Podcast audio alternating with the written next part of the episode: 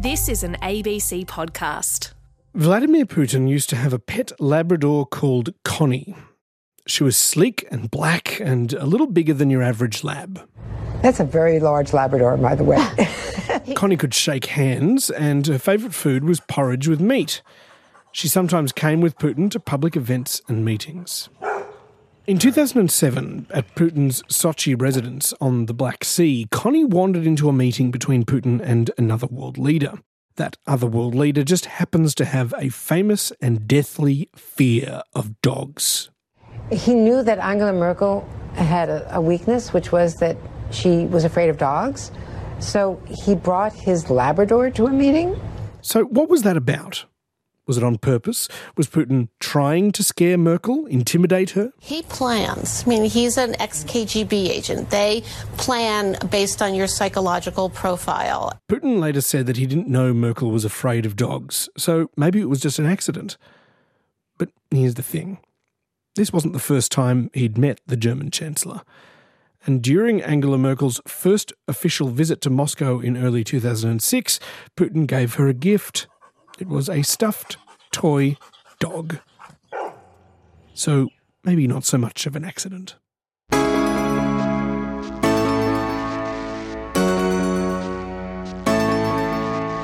I'm Matt Bevan, and this is Russia If You're Listening, a podcast about Vladimir Putin's plot to undermine and destroy the Western world.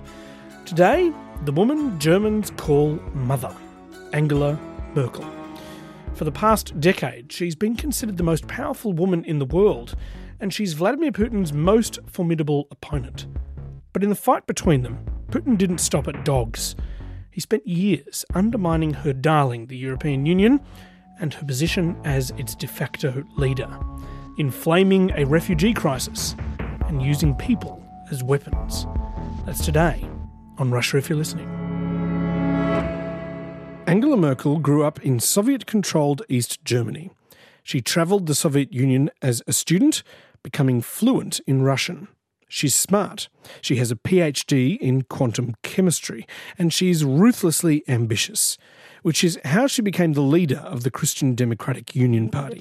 It was a daring move. She didn't talk to anyone about it beforehand. Jacqueline Boysen, Angela Merkel's biographer, says Merkel seized power by turning on her former mentor and party leader Helmut Kohl when he got caught in a party funding scandal. Ich bin darüber sehr traurig. Denn Angela publicly criticised Kohl in the press. Without the support of the woman he called My Girl, he resigned. CDU diskutiert haben auf der einen Seite. Kohl never forgave her betrayal. And many people held that against her. It wasn't right, they said. It wasn't the CDU style. But for her, it clearly paid off. Angela Merkel became the leader of the main German opposition party, the CDU. Germany's Christian Democrats have nominated their first female leader in the party's history. Five years later, her party swept into power. CDU leader Angela Merkel is set to become Germany's first female chancellor. Angela Merkel was the youngest German chancellor since Hitler, and she arrived at the golden age of the European Union. New countries were joining, and there was a true feeling of building towards something better. We're welcoming 10 new member states into the European Union. And today marks a new beginning for Europeans. In the next 10 years, Merkel became the European Union's most powerful figure. In the global financial crisis, she made it clear she was the one in charge. United and determined, we can bring our values and interests to bear in the world. She tackled pollution and climate change. United and determined, we can serve as a model for other regions of the world. She reformed Germany to become a fiscally responsible but compassionate society. This, and nothing less than this, should be our common goal. She even stood up to Russia after it invaded Ukraine. I regard it as the task for our generation. So, a Russian speaking, empire building leader of the biggest Western European nation, who is beloved and respected and has become essentially the de facto leader of Europe. You can see why Putin might see Merkel as a threat. She was admired around the world. In fact, in 2015, even Donald Trump was a massive fan. Your quick thoughts on somebody like an Angela Merkel, for example. Fantastic leader. She's. Uh, I, I, was with somebody the other day. Think she's the greatest leader in the world today. She's the most. Uh, she's the the smartest and the greatest leader in the world today. And this is a person that has great knowledge of her and deals with her. But then a few years ago, things started to change for the German chancellor, and her downfall began with a man setting himself on fire. The series of events which led to Putin's attack on Merkel began on a December day in 2010 in Tunisia. Mohamed Bouazizi woke up early and filled his cart with fruit. He was setting up to sell that fruit when he was stopped by a police officer who reprimanded him for not having proper paperwork. The policewoman took his fruit and his scales. She insulted his dead father, and when Mohammed argued back, she slapped him. After she left, Mohammed went to the town hall to try and get his scales back. This is Al Jazeera reporter Rageh Omaar retracing Mohammed's last hours. Um, he'd come to petition the government here to ask for some uh, help, uh, but they didn't let him in. Mohammed, humiliated and facing the prospect of being unable to support his family, made a decision. He then uh, went uh, into the middle of the road put benzene uh, on himself and set himself alight. His cousin saw the whole thing. There was one man with a with a jacket um, who tried to uh, put the flames out on uh, on Muhammad, but it was uh, too late. Muhammad died. The death of this penniless fruit seller started a revolution. Unconfirmed reports say 14 civilians have been killed in clashes in the past 24 hours. And the revolution in Tunisia sparked similar uprisings across the Arab world, which became known as the Arab Spring. Authoritarian governments toppled in Egypt, Yemen, and Libya. It's been a year like no other in the Middle East. Some rulers have gone, others survived, some countries are still in turmoil. Then the Arab Spring reached Syria. The demonstrations started off small. But then a group of 15 young boys were caught writing graffiti. It was an act of teenage defiance. Five 14 year old boys did the unthinkable. They spray painted anti regime graffiti on their school's walls. Secret police kidnapped and tortured them. They took me at 4 a.m. during the dawn prayers. I was asleep. They woke me up, handcuffed me. They told my parents they will bring me back. It was a terrifying feeling. They took us to the police station where they tortured and beat us. They also broke my friend's fingers. Outrage at the police actions spread, and the protests multiplied in every major city in Syria. Three days into the demonstrations, President Bashar al Assad, a seemingly mild mannered former eye doctor, did something no one saw coming he ordered the military to attack the protesters. It dragged the country into a civil war. Thousands were killed in the first year. Torturing opposition leaders, laying siege to cities. Tens of thousands in the second year. Slaughtering thousands of unarmed civilians, including children. Children have been killed by beating, sniper fire, and shelling the Assad regime is actually carrying out nothing short of a massacre. But the barrel bombs, sniper fire, and the alleged chemical weapons attacks weren't the end of the madness, because President Bashar al Assad had another trick up his sleeve. He released 13,000 prisoners from Syrian jails. Many of them were terrorists. He used that strategy as a survival strategy to release jihadists so he could be the only viable option for the West, say either me or these jihadists. Once they were free, many of them joined a fledgling group called Islamic State, which exploded across the Middle East a few months later. They have a radical extremist philosophy, cultish attitude. They have declared enemy anybody who isn't them. Islamic State's original plan was to establish their own country, but after US led airstrikes bombed the crap out of them, it became clear that wouldn't happen. So they changed strategy. The best thing you can do is to kill any disbeliever, whether he be French, American, or from any of their allies. This came just as Lebanon and Jordan were reaching their capacity for handling Syrian refugees. So, two things started happening at the exact same time. One, refugees started trying to get into Europe. Two, terror in Western Europe. It is the deadliest terror attack in France in decades. Serious terrorism returned to Europe for the first time in nine years.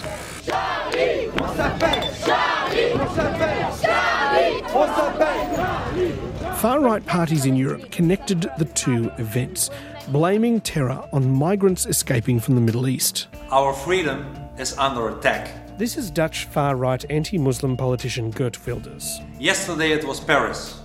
In recent years, we have seen attacks in Amsterdam, New York, Madrid, London, Mumbai, Ottawa, Sydney, and Brussels. It does not stop. He says the only way to end terror attacks is to stop accepting Muslim migrants. And this is not the end of the misery, but just the beginning. All immigration from Islamic countries must stop. German Chancellor Angela Merkel, the leader of a conservative Christian party, had previously opposed mass migration of Muslims. But in 2015, she changed her mind. Man sagt, wir schaffen das. She's saying, Wir schaffen das. We can do it. Wir schaffen das. Wir schaffen das. Meaning we can welcome hundreds of thousands of desperate people. Wir haben so vieles geschafft, wir schaffen das. Angela Merkel announced Germany would be accepting 1 million refugees. This was applauded by many Germans who went to rallies around train stations to welcome refugees into their country.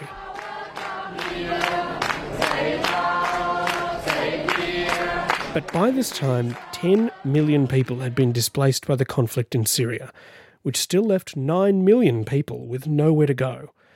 Merkel encouraged other countries to do their part. Europe as a whole needs to move. Member states must share the responsibility of asylum seeking refugees. Some EU countries started to get cold feet, but Merkel used the EU rules to get them to accept large numbers of people. Vladimir Putin saw the resistance from some countries to refugees. And if the Syrian crisis was a fire, what Putin did next was like pouring petrol all over it. We have seen a substantial military buildup by Russia in Syria, both uh, in the air with uh, combat planes and air defense systems, but also uh, an increasing number of ground troops. For the first time, Russian armed forces went into Syria, backing President Assad, who by this stage was desperate for help from his most powerful ally. Russia says they were there to kill ISIS, and they did kill some terrorists, but they also killed the people rebelling against Assad. He doesn't distinguish between ISIL and a moderate Sunni opposition that wants to see Mr. Assad go. From their perspective, they're all terrorists they made the situation more dangerous. Russia's entry into the fight in Syria has exacerbated the problem. This is General Philip Breedlove, the big boss of the NATO alliance in Europe. He didn't see Russia's move into Syria as just an ally helping out. He thought Putin had a more sinister motive driving more refugees into Europe. Together, Russia and the Assad regime are deliberately weaponizing migration in an attempt to overwhelm European structures and break European resolve. He said Russia and Syria were trying to maximize the number of people fleeing the country. What we see in uh, our Russian counterparts in Syria is a, the use of a lot of very indiscriminate weapons. It is causing a lot of flow of people out of the stricken areas, getting them on the road and getting them into someone else's hair. The refugee crisis was worsening, just as ISIS connected terrorists struck Europe again. More than 120 people killed and over 350 injured in just a few hours of carnage. Terrorists attacked a theatre and a football stadium. Multiple acts of barbarity which have rocked Paris. And that wasn't all. We are live in Brussels tonight, four months after Paris, the scene of the latest terror attacks on Europe. At least 30 dead and hundreds injured in two attacks, one on the airport, the other on a rush hour metro station a few hundred yards from the headquarters of the European Union. The vast majority of people who were involved in the attacks in Europe were European citizens, not migrants But people started to draw a link between the Syrian refugees and the spike in terrorist attacks. I do not like the migration. I do not like the people coming. Frankly, look, Europe's going to have to handle, but they're going to have riots in Germany. What's happening in Germany, I always thought Merkel was like this great leader. What she's done in Germany is insane. It's insane. They're having all sorts of attacks. Donald Trump, who months earlier had been calling Angela Merkel a great leader, held her responsible. So I used to be a fan of Merkel. I used to think she was terrific, a big leader, a great leader. I think what she did to Germany is a disgrace. Is a disgrace. It's a total disgrace. No longer a fan. I may have to deal with her, but you know what? I'll tell you right now. No longer a fan. Merkel's support and power collapsed. After coming within a whisker of losing office in the 2017 election, she announced that this was her last term. She would be resigning as Chancellor in 2021. If we go back to the scoreboard, that's Putin 2, Europe 0. The timing of the events which almost destroyed Angela Merkel's influence in Europe is very important. The refugee crisis and terror attacks came to a head at the same time in 2015, just in time for them to wind their way into the politics of the United Kingdom. Rule Britannia, Britannia rule the waves. Well, Mrs. Merkel, many of my Eurosceptic colleagues have been booing you this morning, but they shouldn't be in a way because the British should be cheering you. This is Nigel Farage, Mr. Brexit, as Donald Trump calls him. We don't want to be part of an increasingly German dominated European Union, and we certainly don't want to pay the price for Mrs. Merkel's errors. According to him, Merkel's influence in Europe was what Britons were so fearful of when they voted to leave the EU. Maybe you should all reread history. The European project was set up to stop German domination. What you've seen today is a naked takeover bid. Farage says fear of Merkel's migration policies was the driving factor behind Brexit. Many of these Eurosceptic groups on the right, the centre, and the left will come back here after the next European elections in huge numbers directly as a result of your immigration and asylum policy. Never, never, never will be slaves. Nigel Farage thinks Angela Merkel is the foreign leader most responsible for Brexit. But given all the fuel Vladimir Putin was throwing on the refugee crisis fire, and the fact that his military was creeping into Eastern Europe, he probably has a pretty strong claim to that title as well.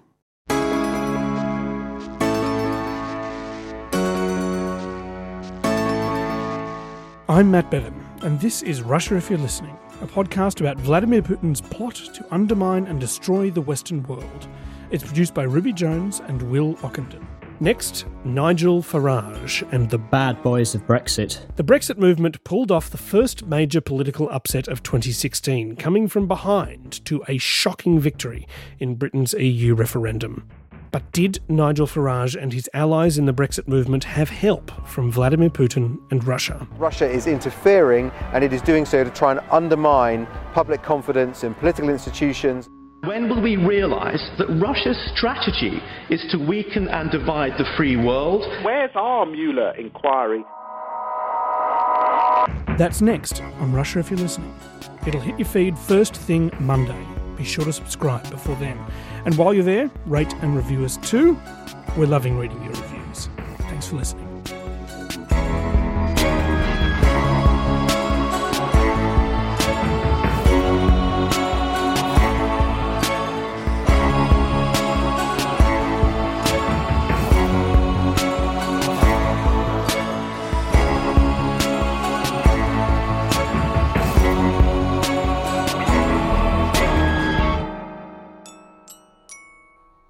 You've been listening to an ABC podcast. Discover more great ABC podcasts, live radio, and exclusives on the ABC Listen app.